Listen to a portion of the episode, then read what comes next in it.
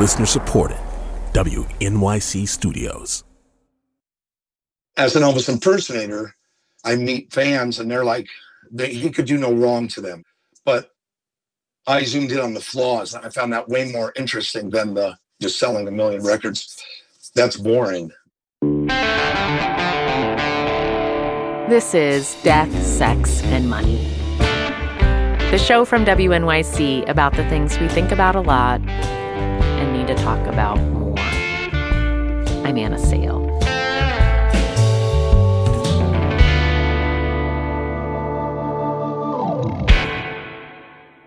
Brendan Paul is an Elvis impersonator who owns Graceland Wedding Chapel in Las Vegas.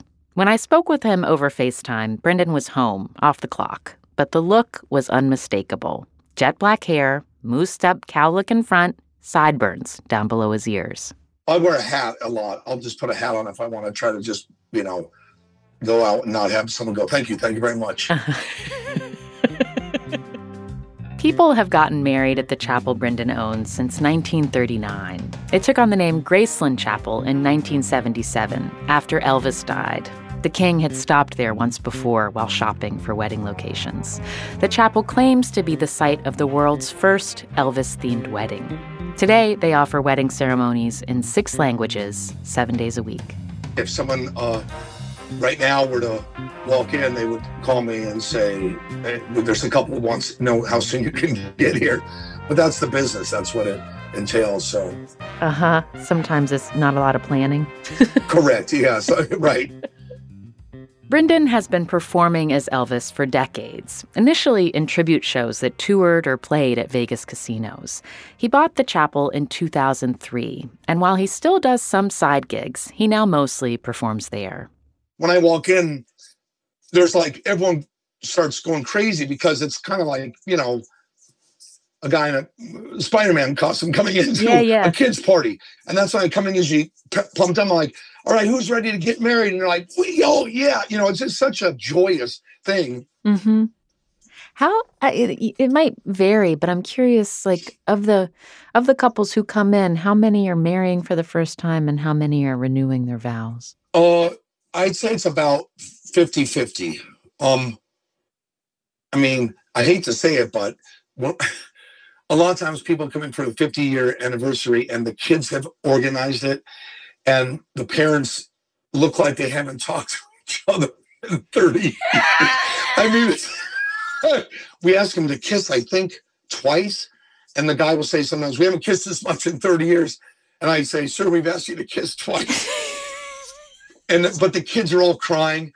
It is funny to some some of these couples, you know. On a busy day, like the busiest day at your chapel, how many couples have had ceremonies? Um, I think even coming up on February 22nd, because it's two, two, two, two, two, that date, that's the number. Uh-huh. I think we're doing 75 weddings that day. Holy moly. Yeah. And we're adding more we're, we're, we we open at 8 a.m. We're going to back up to 7 a.m. and then 6 a.m. depending as we get to fill more, get more people in because it's such a big day. How long does each ceremony take? 15 minutes. As Well, it's a power mystery about a state of Nevada, somehow.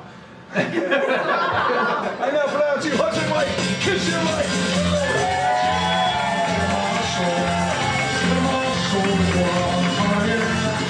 What's your favorite song to sing in a ceremony? Um, probably, you know, someone said to me one time, "How can you sing like Love Me Tender or Can't Help Falling in Love with You over and over?"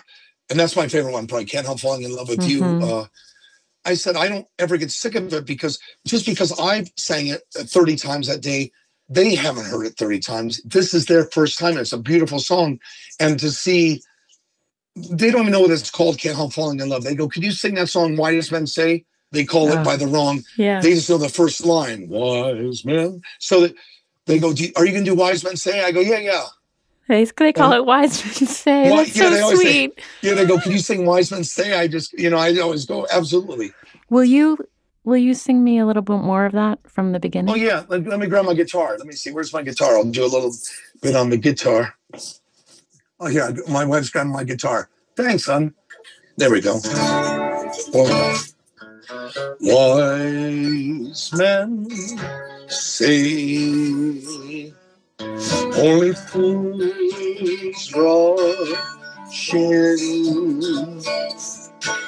I can't tell, falling in love with you.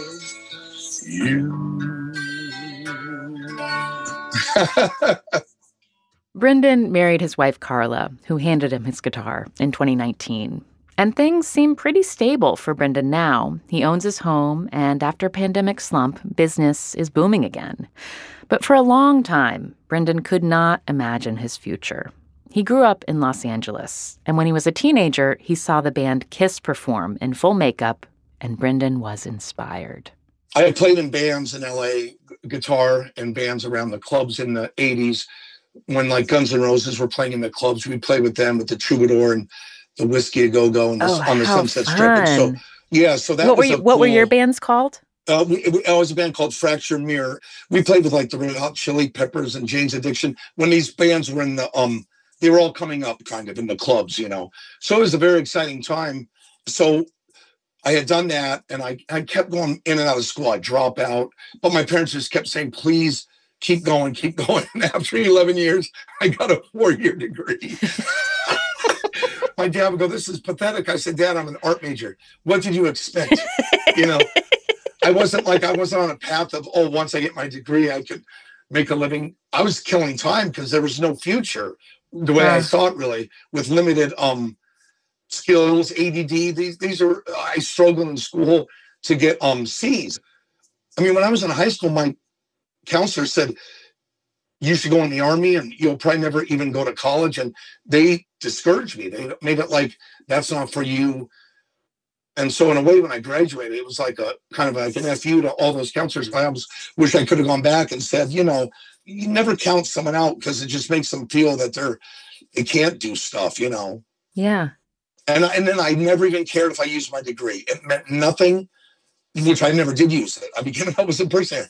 But um, I think you're using it.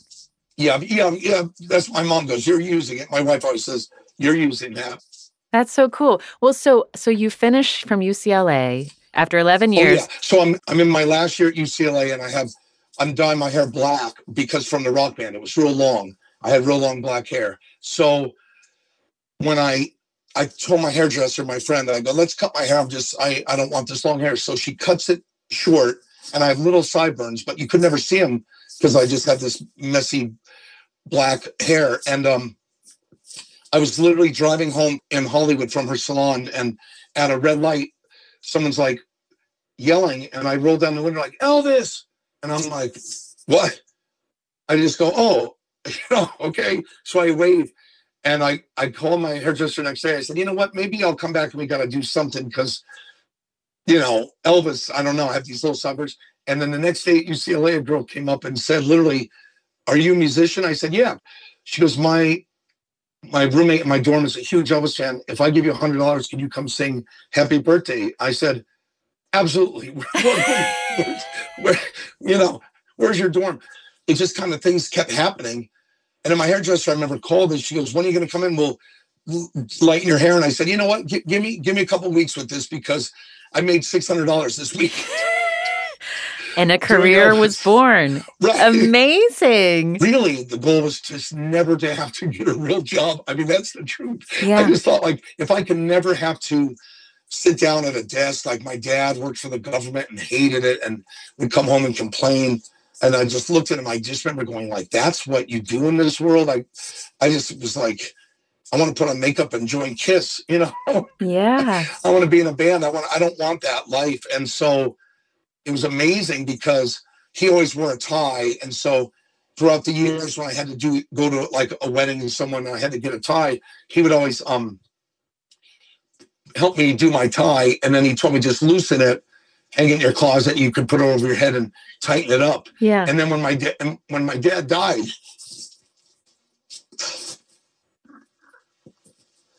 um, sorry, That's okay. I said at his funeral, I said, you know, my dad always got a kick out of that.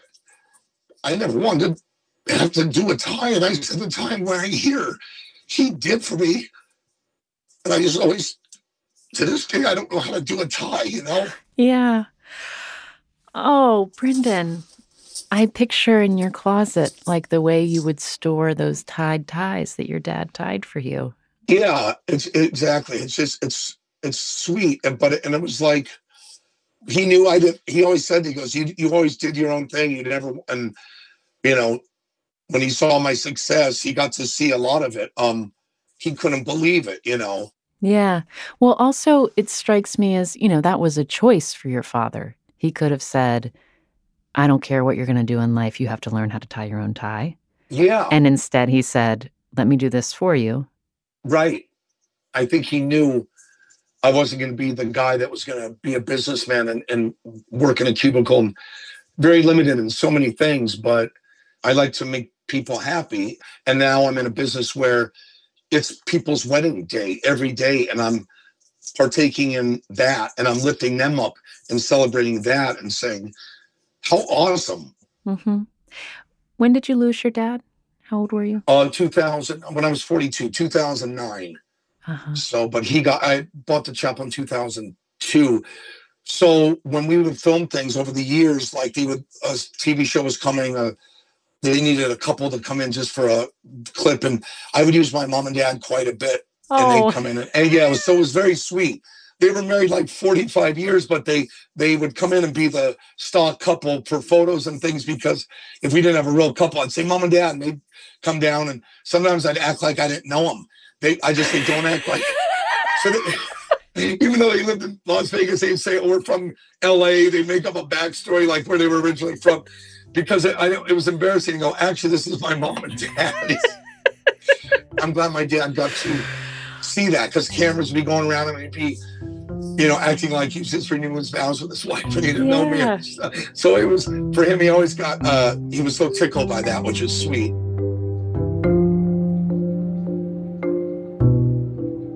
Coming up, Brendan shares what he's learned from decades of thinking deeply about what it means to be famous. you get so famous you just get isolated. You you have people around you just yes men and it's dangerous you know i mean? You don't have family you don't have real people that care. And a lot of times it will cost you not only happiness but your life sometimes you know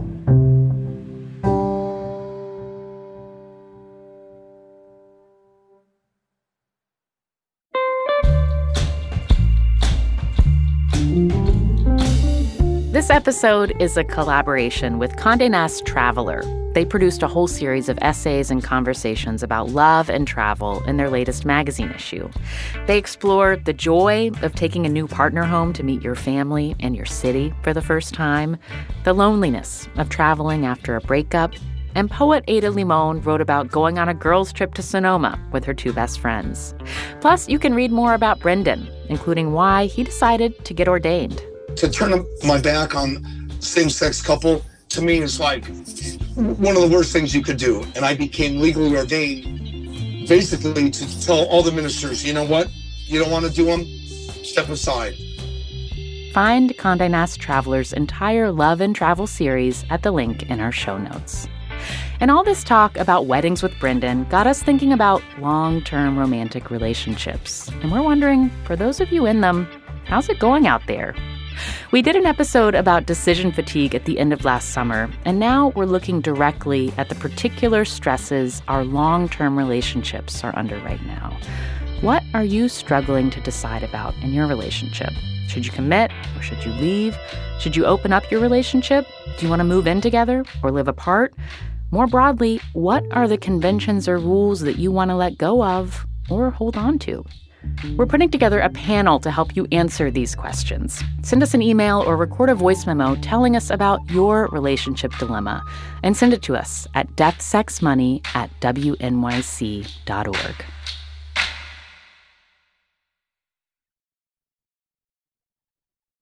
This is Death, Sex, and Money from WNYC. I'm Anna Sale.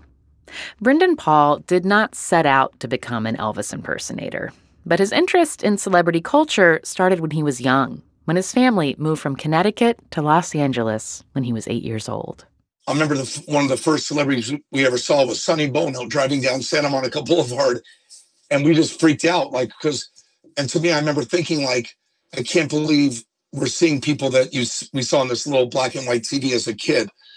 It was just so neat to me. Anything like that, anything connected, and something you see as a kid, and to see them in the flesh was just like uh, I found um awesome. So, like I don't know if you can see behind me. Can you see this yellow dress? Oh yeah, that was Cher from Sonny and the Cher show. Um, I have to tell you, Brendan, someone yeah. shifting the angle of the camera to say, "Do you see this behind me?" And then I see a yellow jumpsuit dress that Cher wore on on Sonny and Cher. That has never happened to me before. I collect like memorabilia, celebrity memorabilia. Amazing. Yeah. Oh wait, what's the the? I saw a red collared shirt next to Cher. What's that outfit? Oh, that's Sammy Davis Jr.'s tuxedo. How did you not pause and show me that? That's cool. Yeah. I know, yeah. Wow. It's awesome. That was actually one of the first things I ever bought when I was going to college at UCLA. I went to a he had died and they um there's another lesson in uh showbiz. When he died, he was in debt to the IRS. So they literally auctioned off everything he owned to pay the IRS. They didn't care that he died, that he was the greatest entertainer of all time. They're like, where's our money? So they auctioned off everything. Cufflinks. It's crazy, you know. Hmm. So before you were living in Vegas and embodying Elvis's persona and wearing Elvis's clothes, yeah. you were collecting the clothes of other celebrity entertainers before that. Yeah, it's true. Yeah, that's tr- yeah. Before I did Elvis, I was using him in a lot of my artwork to talk about excess and you know, like well, his whole story is amazing. Just rags to riches, like poor boy, all that money, still no taste. All these great things about him were just um almost more fascinating to me than the music for him, just as a as a as a human, an entertainer. Hmm. It's funny how that just rolled off your tongue about Elvis when you said all that money, still no taste. Um, you know, like I guess I I assumed you would speak to him with a sort of rev, like so much reverence that like you wouldn't point out things that you thought were, um, you know, that Elvis didn't have taste. right. No, I, I, I yeah, that's what attracted me to him. All the like the flaws and the other stuff was more, way more interesting. I mean, anyone could be a good-looking guy that gets every girl and sells a million records and lives happily ever after, but like other stuff is more interesting to me about him. You know I mean, so here's a religious man that was a you know addicted to pills but couldn't reach out for help, and I was more attracted to that.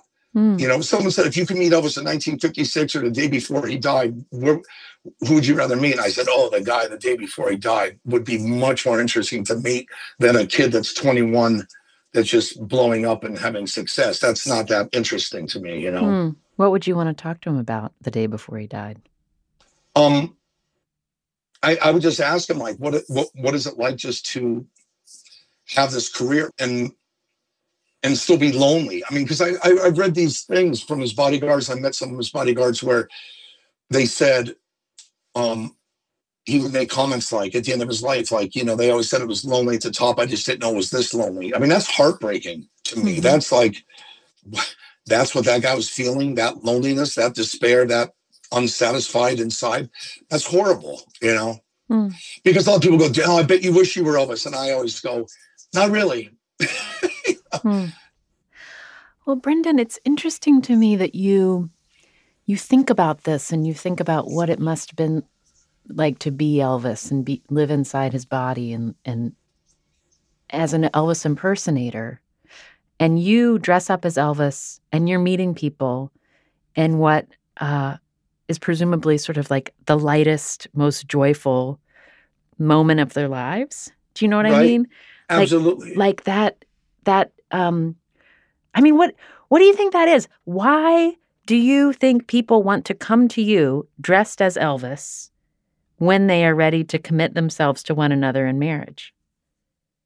I think they want to have like well okay, it depends. 26 years ago it was more a lot of Elvis fans. They go, I love Elvis. My wife is a love, loves Elvis. And when I walk in down the aisle, sometimes I'll cry. They go, when I was a little, ever since I was a little girl, I dreamt of marrying Elvis. So this is the closest thing. And when I sing and I'm walking back to get him on my arm, I see them looking at me but I also see them in a way looking like through me. They're not really looking at me. They're seeing what they want to see, which was they're now 12 years old and here comes Elvis to get them. Hmm. What I'm doing is reminding you of someone that was great. It's not me, but it's what what what I represent, what what you're buying into here, like an illusion, if you will. But what you get now, I've noticed because a lot of people now getting married weren't even alive when Elvis was alive. You know, they're 25 years old. He's been dead for 40 years. So to them, Elvis was something else. They didn't grow up hearing his newest records or seeing his movies. We have these cute vows where she promises never to step on his blue suede shoes and uh, never return him to sender. And she goes, sometimes a young girl will go, return him to sender? And I said, that, that was a big hit for me, honey. You know, I try to make a joke, but I realized, first of all, they don't even know the song Return to Sender. But I'm not sure if they know that Return to Sender is something that was stamped on an Yeah. envelope because they've only sent emails. and, you know, and so they, to them, they're like, what does Return to Sender even mean? And I'm like, wow, this is like gone beyond. I've done this so long that my references need to come with a, a, a little notes to help the youth. Return to sender. Address unknown. Brendan bought the chapel with his first wife, Dee Dee. They split up after about two decades of marriage, but they still co own the chapel. And sometimes they work wedding ceremonies together. He sings and she officiates. I marry people a lot where I do the whole ceremony and I'm ordained. But some people go, we had to compromise. The wife didn't want Elvis at all, so they compromise. They have a minister do it, and then Elvis just walks down the aisle, sings and performs. I And, see. and so it's yeah, yeah, so it's like a mix. And so we'll be in there sometimes together. We have two wonderful boys in college, and like there's no time for bitterness and anger. You just have to like move forward and be happy, you know. Yeah. When your job is to show up and uh, and marry people, and it's something you do day in and day out, and when you were starting to notice that your own marriage um, wasn't how you wanted it to be, was it hard to go to work? Um yeah, but I've always been able to somehow it's like a showbiz thing in my mind like the, like the show must go on. You have to go in there like I don't remember this. Someone said when your dad died, they go, I remember you'd sit out in the parking lot crying, and then you come in and do a couple weddings, and you go back and sit in your car, and I'd see you crying. I don't remember that, but but all, if I did, what I knew was when I came in, those people didn't need to know that my dad just died. This is their wedding day, so you wipe the tears and you act like this is the greatest thing of your life, and then you go back and deal with your own stuff on your own time. They don't need to know if I'm sick, if I'm tired, what's going on. That's not what they've paid for and what they've come for and what they expect. In a way, it's like Mickey Mouse at Disneyland. You're you're you're putting on this thing and becoming something else to people, and so you get in that mindset for as long as Yeah. you do it. Yeah. So I think with me, I I lift up the couple, and that's what it's about then, and I deal with my own failure in my marriage on my own. You know.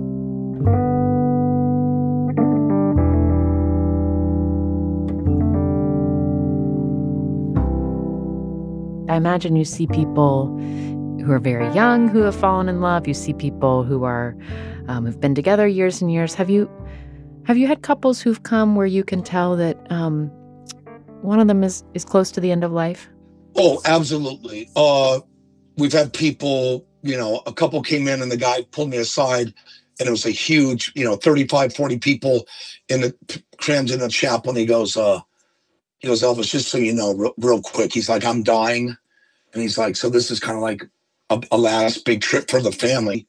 He goes, so we, we just want to make this fun. I said, well, you've definitely come to the right place. And I don't, I do the same jokes. I do the same. They deserve that. But again, what a great thing. Yeah. Not like let's all go to Disneyland. He's like, let's go to Las Vegas and renew our vows. Like at the end of their life, they want to say, I love you. So that stuff is um so touching and so and on stuff like that, uh, you know, sometimes I'll just tell the couple, you know what, I'm just going to comp your whole wedding. When when I see stuff like that, we, we don't need the money. Uh, I know the coordinators get mad because there goes their commission, but I'm like, oh well.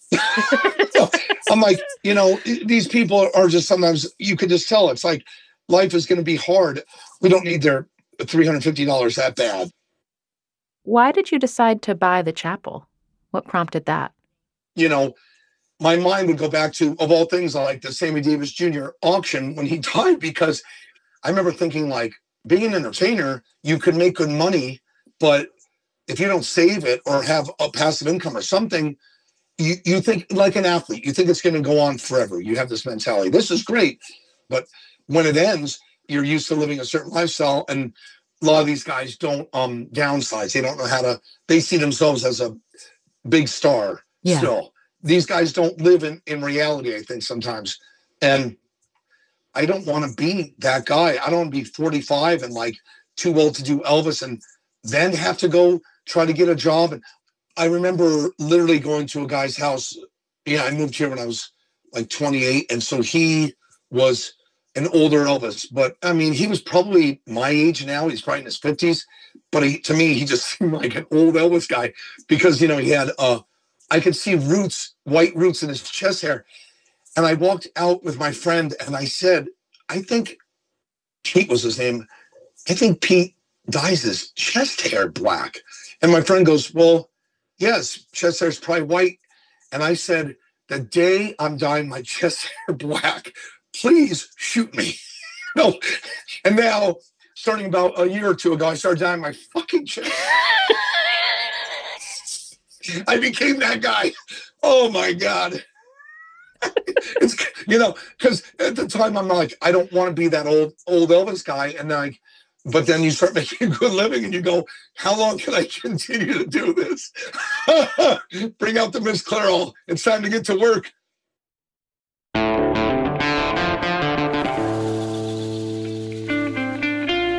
That's Brendan Paul as himself. You can catch him as Elvis at the Graceland Wedding Chapel in Las Vegas. This episode is part of a collaboration we did with Condé Nast Traveler. Check out their love and travel series at the link in our show notes, including a piece they wrote about Brendan. Death, Sex, and Money is a listener supported production of WNYC Studios in New York. This episode was produced by Caitlin Pierce and Katie Bishop. The rest of our team includes Afi Yellow Duke, Emily Botein, and Andrew Dunn. Our intern is Gabriela Santana. The Reverend John Delore and Steve Lewis wrote our theme music. I'm on Instagram at Anna Sale that's P I C S. The show is at Death, Sex, Money on Twitter, Facebook, and Instagram. Thank you to Stacy Bergwerf in Ottawa, Ontario, who is a sustaining member of Death, Sex, and Money. Join Stacy and support what we do here by going to deathsexmoney.org slash donate. Brendan does not do every wedding at the chapel. He has a few other Elvises on the staff, but he says it takes a certain type of performer to enjoy singing for such an intimate crowd.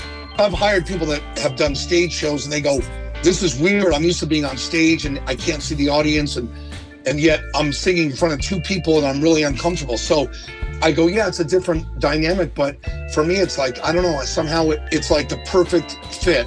I performed at the NBA All Star Game in front of fifty thousand people, but if I could do that again, or sing two feet away from two people in love, I'll opt for the two people in love. I'm Anna Sale, and this is Death, Sex, and Money from WNYC.